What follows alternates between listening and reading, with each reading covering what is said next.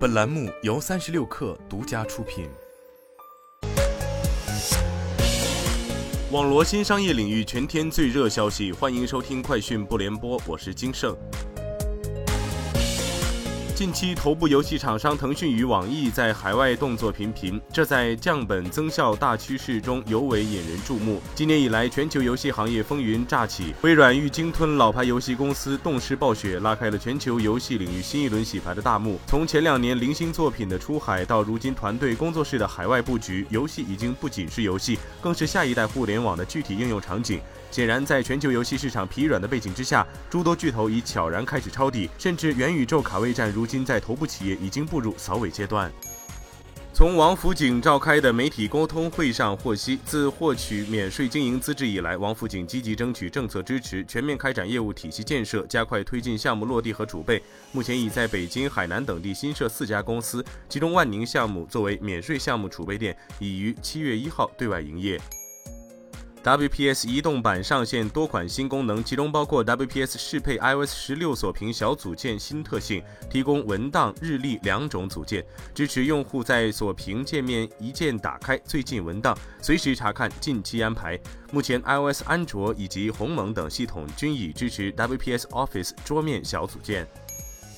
Sensor Tower 商店情报数据显示，二零二二年八月，抖音及其海外版 TikTok 以将近六千六百万下载量蝉联全球移动应用下载榜冠军，较二零二一年八月下降百分之零点八。其中，抖音的下载量占百分之十五，TikTok 美国市场的下载量占比为百分之七点七。Facebook 以将近五千九百万次下载排名第二，相较去年八月增长百分之十点五。排名前五的另外三款应用依次 Instagram、WhatsApp 和 Messenger。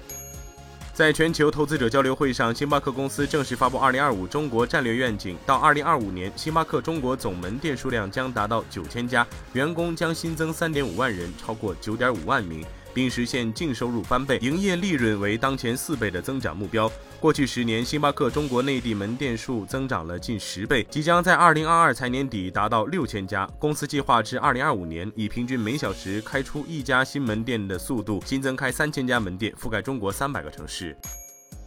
据报道，本田日前宣布，二零三零年将把相当于全球销量百分之十五的三百五十万辆换成纯电动摩托车。二零四零年代中期停产两轮汽油车，新车将转换为纯电动摩托车。在四轮领域，本田提出二零四零年摆脱汽油车，此次是首次公布两轮领域的具体脱碳战略。在印度和中国市场，当地厂商大力开展纯电动摩托车业务。苹果近日正式发布 iOS 十六系统，并推出可自定义的锁屏界面。为了能适配 iOS 十六版本全新功能，进一步提升用户的听歌体验，酷狗音乐酷狗音乐概念版推出国内音乐平台首批适配 iOS 十六系统的锁屏组件，包含听歌识曲、歌曲搜索、每日歌曲推荐、猜你喜欢、本地音乐等十项快捷功能。同时，酷狗还针对不同使用场景的用户，率先推出运动模式适配 iOS 十六系统。以上就是今天的全部内容，咱们明天见。